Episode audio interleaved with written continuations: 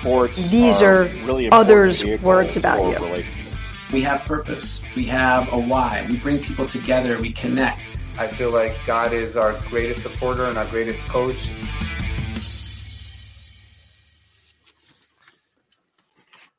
This is Rabbi Erez Sherman from Sinai Temple in Los Angeles, and welcome to Rabbi on the Sidelines, the show where we discuss the intersection of sports and faith. This week, we are joined by a legend, a true treat for Rabbi on the Sidelines. The list of accomplishments is too long to read, but we're going to just hit a couple. Emmy Award winner, Thursday Night Football on Amazon broadcaster, Pete Rozelle Television Radio Award winner, Pro Football Hall of Fame inductee, corresponding with HBO's Real Sports with Bryant Gumbel covered 25 Super Bowls, NBA Finals, Major League All Star games, NCAA tournaments, Stanley Cup Finals, the Olympics, and that's just to name a few. We are so thrilled to be joined by Andrea Kremer. Andrea, thanks for joining us on Rabbi on the Sidelines. Hello, Rabbi. How are you? I am great. And we cannot begin without a shout out to Pam Weisberg, Sinai yes. Council member and just a wonderful friend of uh, our community. And I know of yours as well. So, Pam, yeah, long, long time friend, uh, just someone that I have the most professional admiration for and the, the greatest personal affection for. So, yes, uh, Pam is is a dear friend, and I'm glad that she connected us. But now I just want to warn you: I have been known to hijack interviews. I promise you, I won't do that. But I do have to ask one thing. Of course. What the heck are you doing on the sidelines? How on did the- how, how did why why why are you doing this? Why do you why do you feel passionate about this? I love it. So now I'm being interviewed by Andrea Kremer. This is great. Um, so I actually we'll talk about that because faith in sports is something that um, I believe as a rabbi has to come together. Um, I actually asked Tom Rinaldi a couple of weeks ago of uh, Catholic faith. I said, Tom, should I be doing this? And it actually started in 2020, the beginning of the pandemic, when we needed Zoom programming um, for our synagogue. And the passion that I brought with sports, I grew up in Syracuse, New York um, and uh, you know the Syracuse Orange football, basketball. Those are those are our Lakers growing up. No synagogue programming happened when there was a Georgetown Syracuse game. It was absolutely not going to happen. And my dad well, we rabbi. Not, even God has his priorities in line, right? That's true. But the synagogue gathered there, and I realized that it was really a sacred space within the Carrier Dome. Now, no longer the Carrier Dome, the JMA Dome, but that's another topic. And um, what I realized is I started talking to people in the sports world, both broadcasters and athletes, and it was all relationship based. It started with my Syracuse connections. During rabbinical school, Coach Jim Boeheim basketball camp, refereeing there got me through rabbinical school. a couple of dollars, but also a passion. And I realized that wherever I took my rabbinic journey, I wanted to um, also have sports within that. And when I got here to Sinai Temple, I was able to start a basketball camp, competing with the best basketball camps in Los Angeles but the kids wanted to come here because they felt that a, a safe space and also a space that they can I, I said high level sports and high level values and so in our basketball camp we do a social action project every day we have a shabbat dinner as an award ceremony we're doing things off the court and that's why speaking to people like you hearing what you're doing off the court off the camera is as or even more inspiring than what i see on the camera as well so that's just well, the uh, genesis yeah, no, I appreciate you sharing that. I think it's absolutely fascinating because uh, I'll, I'll be totally honest with you. And I don't know if any of your other uh, broadcast uh, people have talked about this. Um, and if they're, if they haven't, then they're not telling you the full truth. And that is that in the television world, there is a very um, uh, delicate balance that you have to draw mm-hmm. with religion. Mm-hmm. Um, uh, one of the you don't even know you don't even know this and i tried to find this for you to send this to you before the interview and i i couldn't yet and it, it used to be posted on youtube and i it, it evaporated however whatever the word is in in cyberspace but uh, I still do want to find it for you. It's one of the greatest stories I've ever done. It was back when I was at ESPN and it was mm-hmm. completely mm-hmm. religion based. And I could tell you about it later if you're interested. But the point that I'm bringing it up for is that when the story literally came to me, I said to my coordinating producer on Sunday NFL Countdown for ESPN, I said, okay, this isn't one of those, we're going to get the interview and we'll say we're going to talk about religion, but then mm-hmm. we're going to talk about football. No, no, this is a story about religion. And typically, historically, it's been a cha- it's been a channel changer. Soon as Mhm. people start hearing about religion, a lot of them just change the channel. And I said, Mhm. we can't do that. So if you want to tell the story the right way, you have to make a commitment to understanding it's going to be about religion. So Mhm. I've just always found that it's a very, very delicate balance, I think. And and truthfully, Rabbi, there have only been a handful of athletes that I can tell you that I feel assured in my heart that their faith is as advertised. It is Mhm. what they say it is because I, me personally, I really struggle with God help me win this game. Really? Yes. Did he not help Right. the other team? Uh, Mhm. is, is God really cheering here? So, you know, I think that um, I think that what you're doing is really tremendous. Certainly in the synagogue and with the programs and and promoting healthy living and the right values and and associating sport with religion. But from a television broadcast perspective, I think it has always been a very a relationship fraught with a lot of angst.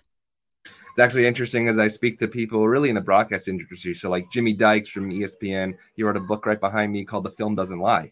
And it's all about how God watches us and also how in the sports world, the film doesn't lie, that the, the film tells exactly what's going to happen. Dan Shulman, he said, you know what? We have to separate this. But then as we dug deeper, he began sharing the story of the Gulf War, where he was at that moment. He was just a junior broadcaster in hockey in Ontario. And he, he left the broadcast because he said, There's a war in Israel. I need to go home. And on the screen said, Due to events in the Middle East, this broadcast has ended. He said, Could I have done that ESPN? Probably not. But at that moment, I had to decide who I was. Seth Greenberg, ESPN, he said, The locker room is my sanctuary. And each one of these people has brought a, a sense of when we use the word faith loosely, they seem to tell me that, right? It's not about God made me hit the home run and God made the left fielder drop the fly ball, but there's a deeper sense, uh, a deeper sense right there. And so my question is, have you seen that um, both in the locker room, on the field? And I know, for instance, I talked to David Samson a couple of weeks ago, and he talked about the Kennedy case right now that the coach goes on the field and prays after the game, and that's that's going to the Supreme Court. So that's the broadcast booth. What about on the field within the teams? Where do you see faith aspects in a deeper way? Well, look, uh, take the sport of professional football. Uh, Mhm. You know, uh, an, an inherently violent sport. Mm. Whatever it takes mentally for the player to prepare to get on the field, he or she, I guess, but primarily he, has to embrace that and if his faith and and however he manifests that faith however he feels that faith is genuine to him if that gives him confidence to be able to go out there and really really really really put his body and oftentimes his life at risk because you know you hear it but it is as someone who has been on the field literally for decades Mhm. and has heard the sounds of the game Wow. it's not always a pretty place Mhm. and it everybody is really one hit away from unfortunately what could be disaster Mhm. so uh and certainly a career ending injury so if that gives them strength then i'm all for it Mhm. the uh the athlete who i dealt with whose faith was the most genuine and really out there and it's actually the subject of the story that i mentioned to you earlier is the late hall of famer reggie white Mm. and uh, Became a pastor. Yep. pastor uh, and uh, was with the Philadelphia Eagles, won a Super Bowl with the Green Bay Packers. And I'll tell you a funny story. Uh, Packers win the NFC Championship game against Carolina Panthers in 1997, and I typically, so when I was with ESPN, I typically I'd stay over, and if the team, if it worked with the team schedule, I would do my pre Super Bowl interviews the next few days. So Monday, day after the game, we're all set up to you know do Brett Favre and to do Reggie. Da, da, da. So Reggie walks in, and he was a, li- a truly physically larger than life presence, and he had that that scratchy voice, which I could try to imitate, but I'm not going to do justice to it. But he walks in and he fills up the room and he goes, "They're going to have to listen to me now," meaning that he was about to have the biggest pulpit he's ever had, Mm, love it. Super Bowl media the Mhm. world's media, and they were going to have to listen to him. And he Mhm. was right.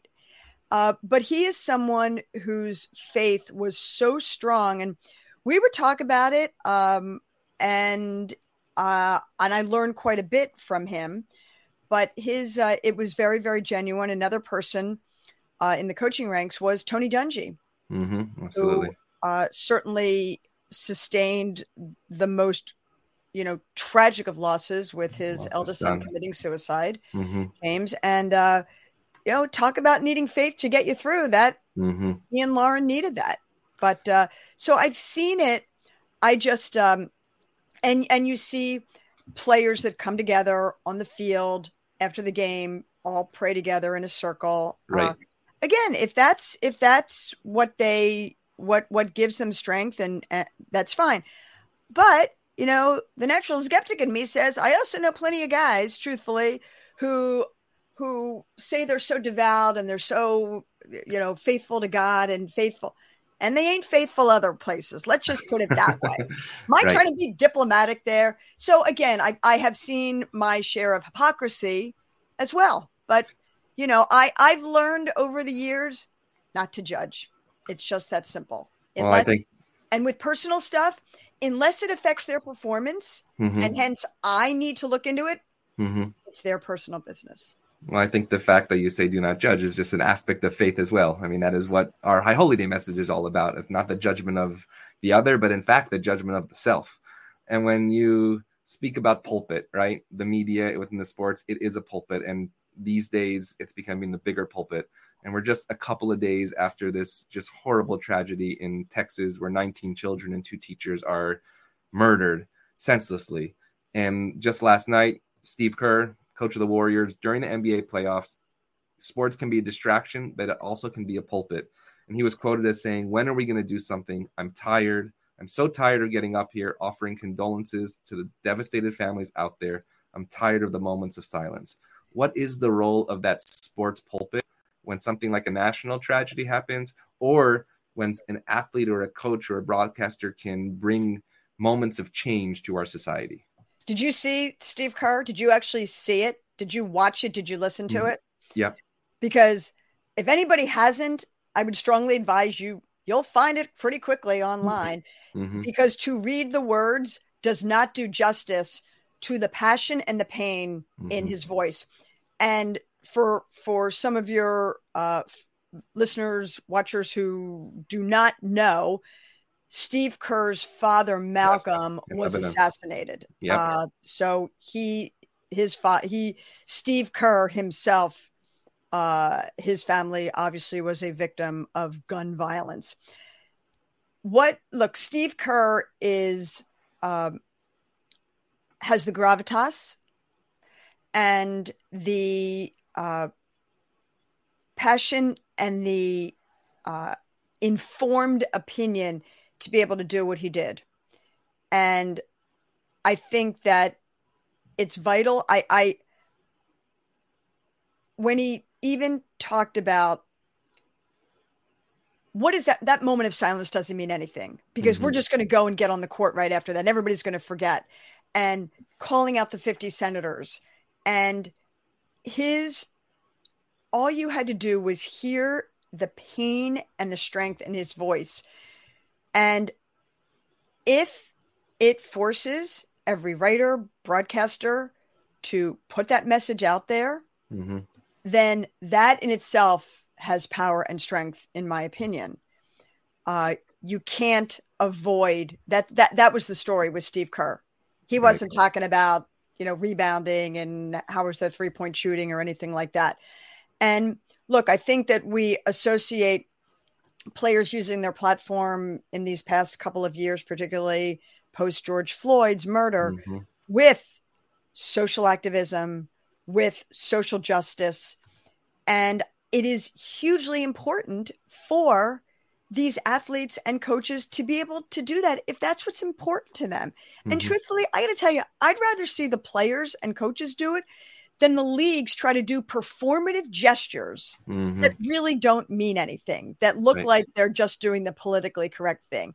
The players are the ones. They have are the ones with the power and I I admire and I encourage them to use it to use their voices as much as possible.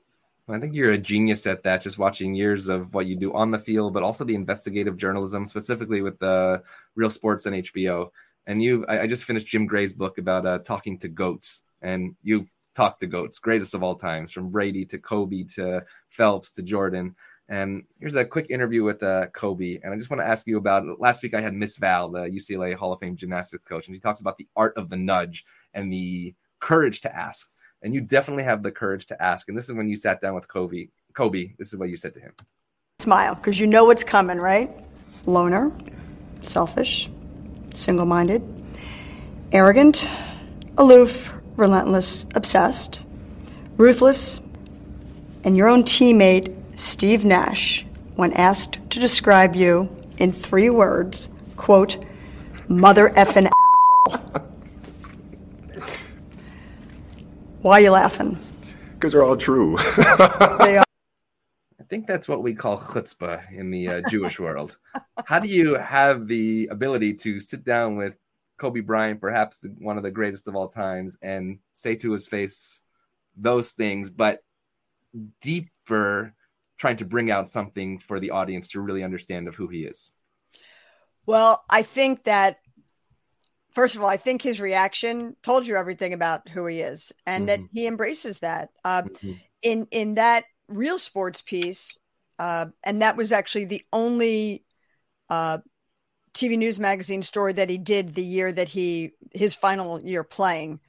Uh, we had to I had to ask him about uh, the sexual assault allegations that Colorado. occurred in in Colorado. That was a little bit more fraught with. Um, look, I um, I believe you can ask anything if it's asked respectfully Mm-hmm. and in the right way.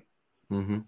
If my tone had been, here's some words that were said about you. You're real this, you're this, you're this. It sounds accusatory. Mm. But I was trying to take sort of a not a lighter tone, but I was quoting words that have Mhm. been said about, it, and then of course quoting his teammate. And I think that it was what we call good TV, but Mhm. it also the, the key is not just to make good TV.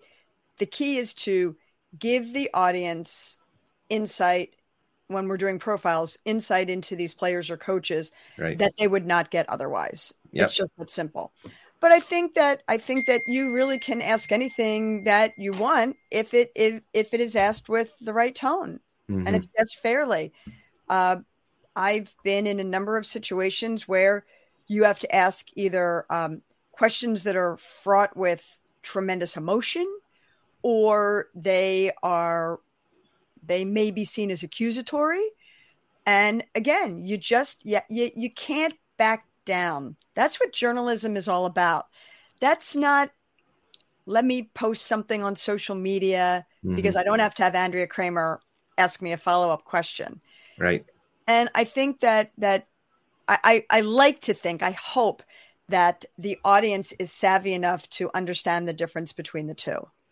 And so one of the other greatest of all times that you really followed was Michael Jordan. I basically grew up in that era as a child with the, his posters on the wall. And uh, this is what you said to Rich Eisen about how you nailed that interview when he came back to the land of uh, basketball. That was the start, and then yeah, I did all six of Jordan's championships, but I did I did everything. I did, you know, the good, the bad, the ugly, the gam- the gambling in Atlantic City, the death of his father, following him on on the road when he went and played baseball.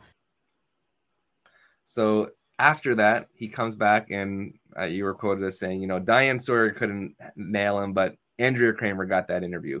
Well, How do you it was actually trust? Yeah, it was actually uh, a columnist for the San Francisco Chronicle who wrote it. Uh, better than me saying it, that's for sure. I, I believe in undersell and overdeliver. That's one of my biggest mantras in life, believe me. Um, and no, the uh, writer for the San Francisco Chronicle uh, wrote, uh, you know, Dan Rather, Diane Sawyer, Ed Bradley, all these people tried to get Michael Jordan, but Andrea Kremer got the interview Mhm. because she had a long-standing relationship with him. You know, I, I again, you that that's the other thing. You got to be there through all the times. To me, that's when fake. he, when he came back from Atlantic City in the middle of the Mhm. playoffs, I was standing there with a microphone asking him Mhm. questions. uh, when he uh, had to testify in the Slim Bouler trial down in North Carolina, um, that I was down there. And again, um, you know, you you give someone an opportunity to answer the questions. Uh, as I always say, I have to ask, you don't have to answer. I mean, that's mm. one thing. For example, on real sports, we don't pay for interviews and we we give no parameters for interviews. I have to be we have to be able to ask anything that we we need to. Doesn't mean we're going to ask it. Mm-hmm. But again, I have to ask you, don't have to answer. But the minute you abdicate any kind of control over an interview in terms of, oh yeah, I won't ask that.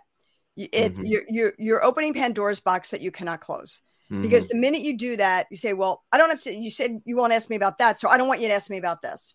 Mm-hmm. And you, you, just, you just can't do that. But uh, listen, I am very, I was going to say blessed, but I guess when I'm talking to a rabbi, that's got a whole different connotation. No, right? exactly. I am very, I don't want to say lucky because I feel that it wasn't luck. Uh, mm-hmm. It was certainly timing, and I I hope to think that it was some skill mm-hmm. that I've covered, as I say, the two greatest Michaels in all of sports, Michael Jordan yep. and Michael Phelps, at Absolutely. key moments in their careers, and uh, I am extremely extremely grateful for that.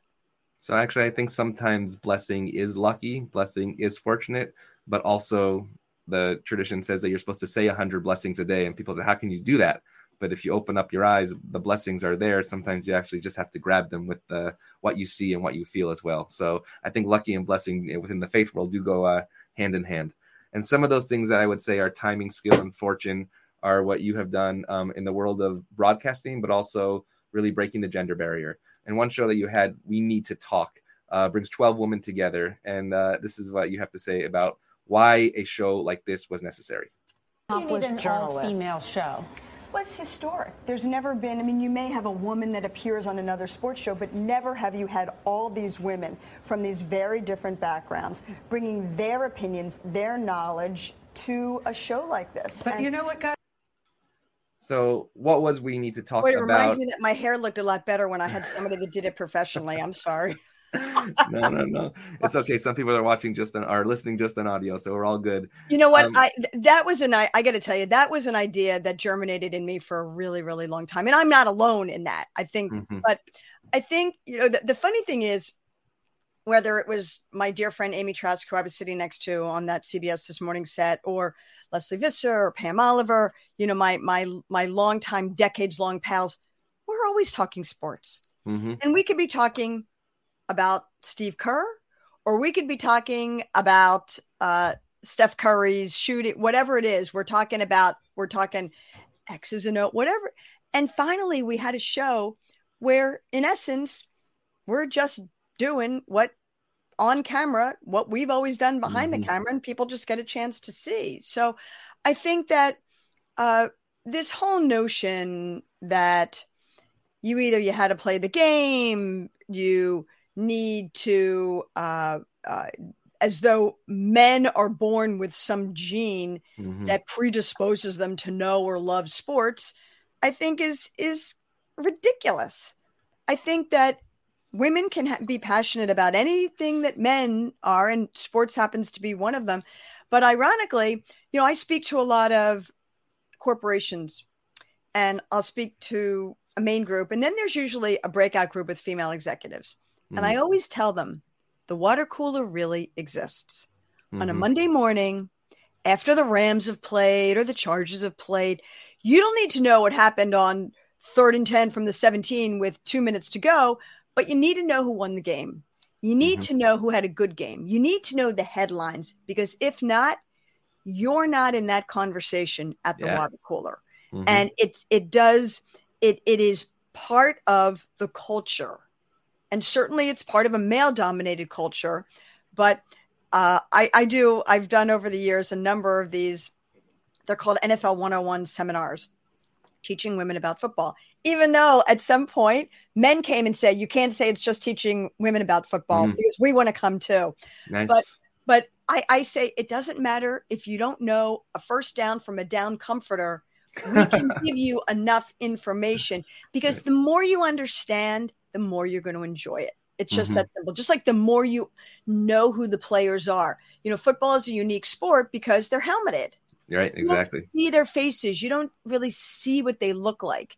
You know, of course, everybody knows what Tom Brady looks like, but you, you know, for the mo- majority of players, you don't. If you know who they are, if you know something about them, you care more about them. If you care more about them, you care more to watch the game, and it just builds the audience. And again, it's not just for men. Uh, it's it's excuse me, it's not just for women, but I think that that men want to uh, men want to to know more as well. And so when you talk about the cooler, here I actually say it's uh, by the ark. So that's where we do our uh, our, our, chats here by the ark okay. in the Torah. um, but when you Wait, you talk, about... you're, you're, talking about the, the game on Mondays by the Torah. Absolutely. What do you think the rabbis are talking about between the sermons and the page announcements? It's who's playing, and I say that um, tongue in cheek, but also seriously because Rabbi Solomon Schechter, he was the first conservative rabbi in America. Mm-hmm. He was quoted as saying that you cannot be a rabbi in this country of the United States of America without talking about baseball. Now, that was many, many years ago. And the idea that when you're speaking from a religious pulpit, you also have to know the place where you are in this country of America and what it stands for. What do you see that football stands for? It's basically the most watched sport in America. Sundays are a holiday, Sundays are, our football day. What does football represent in this country of America? Wow, that is a um, that is a deep question in the sense that it is very multifaceted for me because from a competitive and sporting perspective, from an analytical standpoint, from a strategic standpoint, it's a fascinating sport. Mm-hmm. There's so many layers to understand. Uh, you know, I feel very fortunate that over the years, I, I mean, really, well, I'm talking like decades, years. I've watched so much film and I've asked questions. And when you don't know something, I always tell young people never BS your way through something. If you don't know, just ask. People mm-hmm. always know if you really don't have the information. Mm-hmm. Watching film with coaches, just but that's I, I love that. You know, I, I I love being able to to do that. And uh so football has all of that. The great, it's got the grace, it's got the grit, it's got an element of violence that people can live vicariously through. Mm. But let's not sugarcoat it. It's a violent game. Mm-hmm. And we know what it could do, what it does to bodies, what it does to limbs, what it does to brains. And it's it's it's there is definitely a level of cognitive dissonance that people who cover the game need to really come to grips with because mm-hmm. it's it's the it's the old uh, you know how the sausage is made and sometimes it's not so tasty to know that so mm-hmm. it's a it's a complicated issue but uh, yeah i love football i've loved it since i was eight years old mm. and i learned about it and and the the thing that i had going for me I, which i always say and it's hugely important to me is i had two parents that thought it was okay that cute little andy liked football mm-hmm. and my parents supported me and bought me books and and took me to games and I convinced my dad to buy tickets to the season tickets to the Philadelphia Eagles and we did and and it really was a way that our family came together on yes. Sundays and um and it does bring people together no doubt and so there are stories that happen off the field. The one story that I saw that you really reported on during COVID was a story of Laurent uh, Laurent Duvernay Tardif, who basically said, "I'm not playing football. I'm gonna help people and save their lives. Another Jewish value of pikuach nefesh to save a life. Um, maybe take us through that story and how you either re- earlier you said the stories come to you. Are there times though that you go find that story? Oh yeah, all the time. The public needs to hear something that, like you said, we don't see on TV. Oh yeah, totally. I mean, the story that again that I mentioned with with Reggie White that we haven't even talked about, but yes, with mm-hmm. Laurent, Laurent is a very unique person. Um, he is um, a medical doctor Mm-hmm. He has a, the only active player with a medical degree, and he got that degree while he was playing football, um, and which is really an amazing thing. He is very, very smart, but he's also very, very driven, and he won a Super Bowl. Uh, he is Canadian, so we went to school up at McGill. He's from Montreal, outside of Montreal, and at the onset, he and uh, they win the Super Bowl, and he and his partner they go on a trip and they come back and he, they're kind of hearing about this thing called COVID. They're not sure what it is, and really to to encapsulate what happened, uh, players were allowed to opt out of the season. Right. They could opt out for medical reasons, in which case they got their full salary, or they could opt out for other reasons, in which case they did not get a full salary. Uh, the team would would uh, toll their contract, which is basically put it ahead to the next season. Mm-hmm. And that's what Laurent chose to do because wow. he could not see being in a public health emergency and leaving the people at the hospital to do the work while he's off playing a Mm-hmm. game, although it's a very, very, very high paying game and it's Mhm. his day job and all. And for him, he had not done his rotation yet. So there are only certain things he could do. And some of those things were the most mundane. And it could be drawing blood, it could be whatever. But what it was doing is it was freeing up doctors Right. to do other things. Mm-hmm. And the other thing that Laurent did, which, you know, talk about needing faith, is as you know, when you were in the hospital, you're cut off from all Right. family and especially older people. And they're not convert, you know, they're not comfortable with devi- iPads and devices and FaceTime. And Laurent would get their families on and Mhm. and that would be sometimes the only time the entire day he would facilitate the communication. And uh, it was heartbreaking t- for for for people that were really involved in that. He would go, he would leave the hospital. He's living with his girlfriend. He would leave the hospital. He had a an apartment that he would go. There's nothing in the apartment, but basically like a couple of pillows on the floor and a washing machine. Walk in the uh, apartment, disrobe, wash all the clothes, and then a lot of times he described having just sort of he would like lay on the floor and sometimes he would just cry Mm. because of what he experienced and he needed to try to have closure for that for the day before he went home Mm-hmm. and he didn't want to bring disease home physically or he wanted to try to bring home as best as he could a clear mind but it was really uh, you know to hear him talk about it i have such admiration for this man making a decision like that putting Right. aside the money putting aside you know all the things it, football is a very short life Mm-hmm. you know there were no guarantees that the chiefs were going to take him back and he did the right thing and um gosh my admiration for him is is just boundless So faith in another aspect is reaching the top. We talked about the we need to talk, but I want to talk about Thursday night football on Amazon that the producer said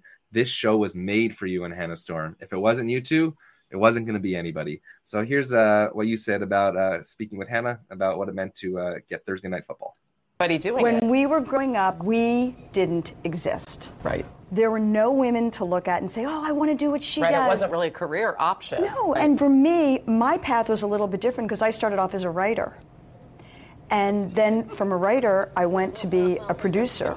And then Steve Sabol from NFL Films, who said, I want you to co host the show with me. This is the NFL. I had no idea how to be on camera, but I was a pretty good producer. And I figured that the good producer I was could bail out the talent that I was not at that point. and that set me off on my trajectory. So that trajectory from a writer to on camera to being the two only female duos in the studio on an NFL broadcast. Uh, what does that mean, not just to you, but to the future of my daughter, who's 10 years old, watching sports? First of all, I want to give you kudos for finding all these clips. I, I really, I, I have great admiration for anyone who does the level of preparation that you're doing. So Thank you. I, Thank I you. really uh, kudos to you on that. Uh, so the night before our first game in 2018, uh, first I got a call from John Madden. My phone rings. I'm like, Coach, how are you? Why did I know about this? Why didn't you tell me? Why didn't you call me? Da da da da. And he said, I don't know. I didn't want to bother you. John Madden and I used to work together for many years at at ESPN and NBC. So he goes, "How you feeling?" And I go, "I'm pretty scared, Coach. I'm Mm. I'm pretty nervous." And he goes, "Don't feel like you have to cram for the test. You've been preparing for this your entire career." Love it. When John Madden says that, it's kind of like the oracle talking. So it kind of amped my anxiety level from 10 down to maybe a six, but at least it was going down. So that's a good thing. so that was a very, very important call I got. And then I got an email from somebody, I have no idea who it is.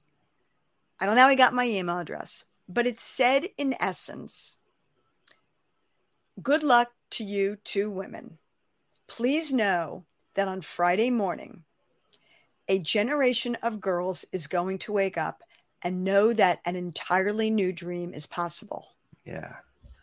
And I, I forward this on to Hannah. We're both like crying, you know, because we are so busy with the preparation and this and that. We really hadn't, it really hadn't kicked in the magnitude of what we were doing and the, you know, the great Billie Jean King always says pressure is a privilege. So mm. I don't view pressure as as as as anything but that.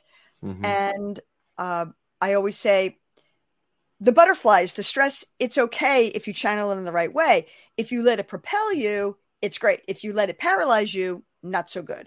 Right. So the idea that we were really carrying this mantle, and the other thing that was hugely important to me is it wasn't one game which is what you've seen in some other sports and that's mm-hmm. fine i don't mm-hmm. you know i don't deal with what other other networks do or anything like that this was this has been a four year commitment from amazon and that's uh as with my entire career or hannah's career in general the idea of longevity is is hugely important because that's consistency and mm-hmm. that's not being a one shot wonder so we were very very very cognizant of your 10 year old daughter Mm-hmm. and this idea because as i said in that interview that you showed I, I go to talk to young people and i say well you know when i was your age i didn't exist. And they kind of look at me quizzically. They don't really understand what i'm talking about but i go no no no. When i was your age there was no SportsCenter. Oh my god life without SportsCenter? How can that be? But then i say there was no Andrea Kremer that I could look to and say, I want to do what she does, or a Hannah Storm or a Pam Oliver. And now we have to understand that that is something, those are options that we give young people that, that that I never that we never had. And it is a great responsibility that I take very very seriously. It's one of the reasons that I teach graduate school. Mm-hmm. It, it, when when you get to a point in your career, look, we're all, everybody is insecure. Everybody in this silly, wacky business is insecure. But at some point, you have to make a determination.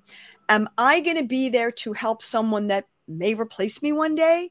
Or am I going to, uh, how am I going to deal with that? And I've always said that you just, it's, uh, believe me, it's, it's difficult when you are trying to help someone that you know may, may take your spot one day, but oh, it's, it's a responsibility. It's important to do. I never had anybody that did that for me. And mm-hmm. I want to make sure that I always do that for somebody else. So you just spoke about dreams. It seems like we're pretty good teammates here because I'm going to cue up one more clip back to the HBO uh, Real Sports with Kobe when he spoke about his daughter Gianna and having dreams. And this is what he said about dreams and his daughter.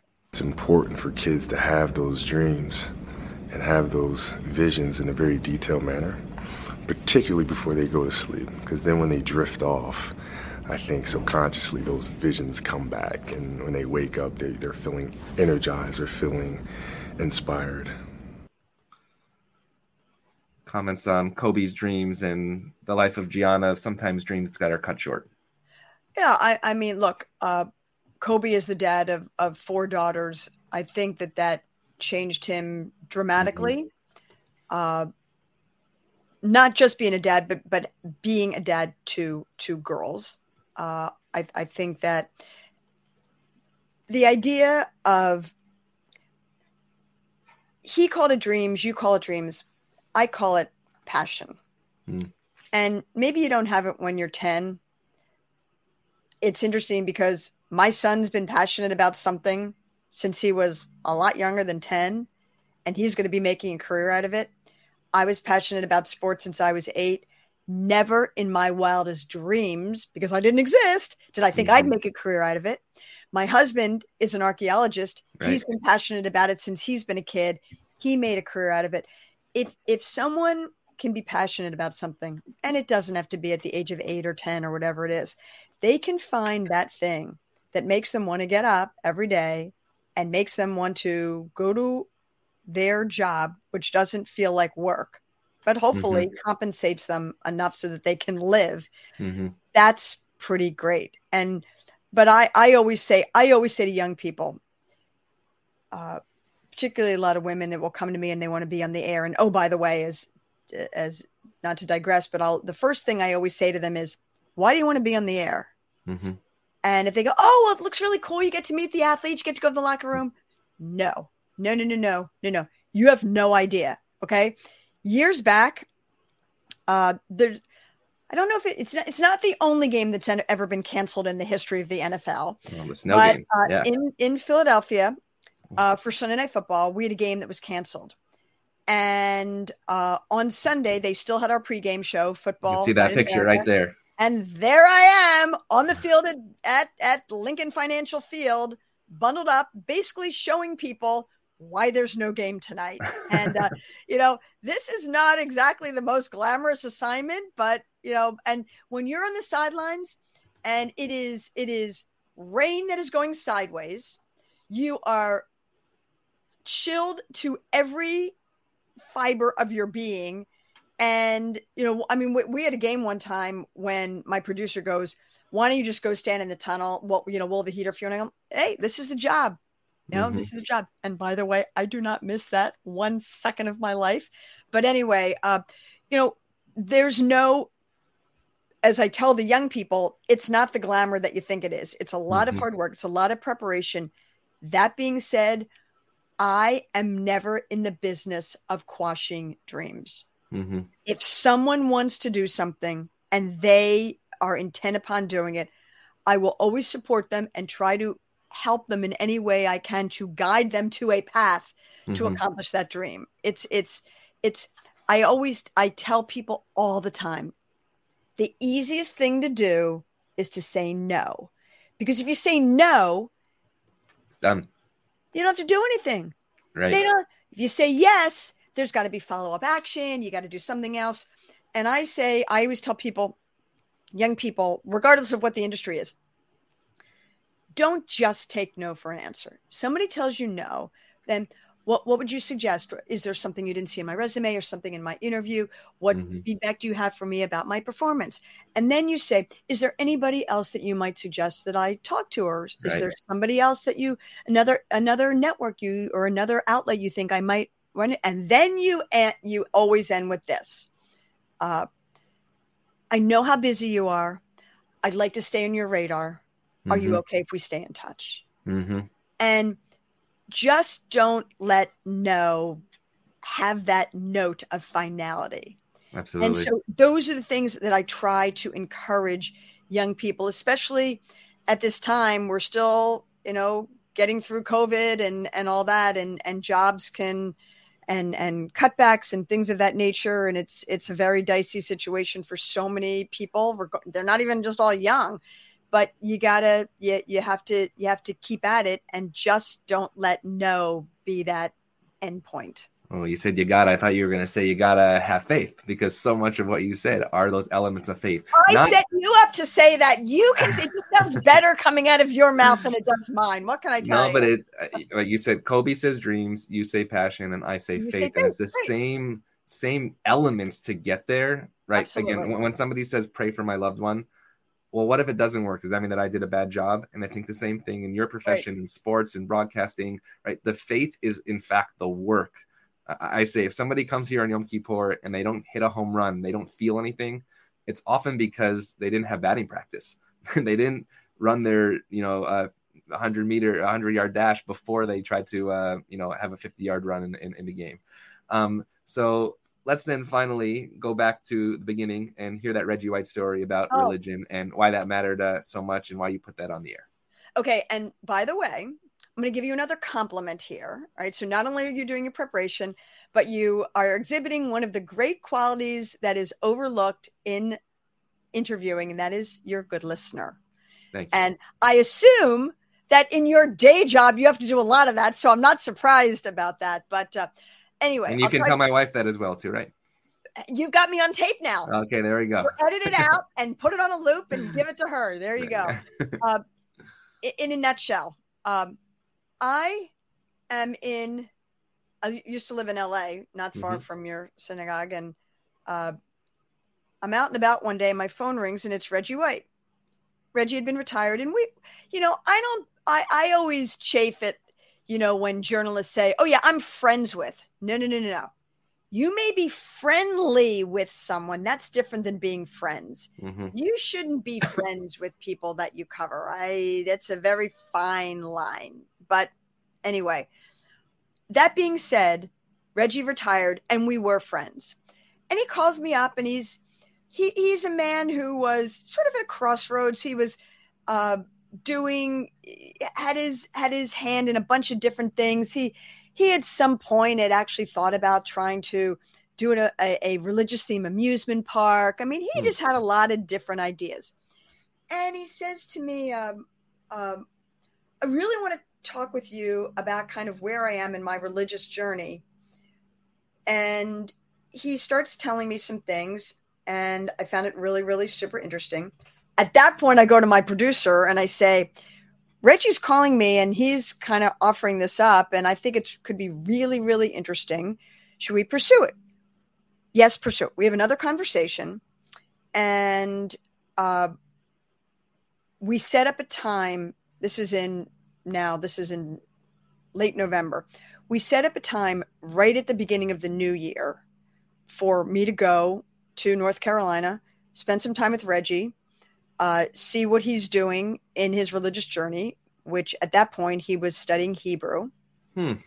Um, so it was a really, really, really going to be a very fascinating story. My phone rings the morning of December 26th. Reggie White died. Hmm. And when the phone rings that early and you're on the West Coast, it's never good. Right. And um, uh, I went right on the air, audio wise, talking about it. It was, it was beyond shocking. It was something that was very, um, I mean, to this day, even for me personally to talk about it, just tragic. He had sleep apnea, amongst other things. Um, his wife, beloved wife Sarah, tried to revive him, and he couldn't. So, at the funeral, all this. Um, beginning of January, I get a call from his from the team chaplain for one of the teams who was very close with Reggie, and he says, um, "You still have to do this story on Reggie," and I go, "I'm not being trite by saying this." But it's really hard to do a story on someone when the person is dead. And he goes, No, you don't understand. He picked you, he chose you. This is like a sign. You have to do the story. Go to my producer, we talk about it. So we do the story. And what it was was a journey through the eyes of his wife and their his two children. This religious journey that he went on where he had stopped going to church and he wanted to learn about the Bible by reading it in its original language. And he uh, had a rabbi who was in Israel that he was learning Hebrew from. He actually went to Israel. I guess there's a place where only a few select people can ever go to see the original Torahs. He was Mhm. able to go in there. That's right. He was accused, to use his words, of becoming a Jew Hmm. when and and uh, that he left his faith behind when what he was doing, in essence, was trying to get a deeper connection to God by learning the language and learning more about Hebrew. And I, I probably am not doing a great great justice to the story, but it was so powerful. It was so amazing. And an interview had been done with Reggie talking about some of this stuff uh, with NFL Films about two months prior to that. But they didn't really interview Reggie, but they had him practicing Hebrew. And it was like coming back from the dead. It was just unbelievable. But to ESPN's credit, they let me tell the story. It was completely about religion. It aired on Super Bowl Sunday. Oh And wow. it was an amazing story of of faith, what it really means to educate yourself, and what it means to to have belief. And Mhm. um, it to this day, it's one of the more impactful stories that I've ever brought to an audience, and that's what I, you know, that that's what I love to do is to try to really bring something to the audience that they didn't know about and that could make them feel something. And that story with Reggie White uh, really, really did it for me, and, and to this day, uh, you know, is is very important to me. You heard it here, everybody. Rabbi on the sidelines, faith and football. It exists, and we are so grateful to have Andrea Kremer, Hall of Fame journalist, Emmy Award winning, literally the GOAT, the one of the greatest of all time in the broadcasting industry, and now a friend of our community of Rabbi on the sidelines. Andrea, thanks so much for being uh, a guest, and we look forward to seeing you when you're out in LA. Thank you so much. And again, I really commend you for all the work that you do in the community, in the synagogue and then even in, in, this in this passion project of yours rabbi on the sideline the preparation that you use great questions easy conversation and it's really a pleasure. And uh, to you all your listeners stay healthy. Thank you. Keep the faith. There you keep go. faith, have your and- passion keep your faith have your dreams whatever you want to call it. But thank you so much. And uh, when you see uh, my dear friend pam weisberg if you can give her a hug even if it's a virtual hug it's uh it would be greatly appreciated so thank you so very very much for thinking about me and having me on Thank you so much. Have a great week.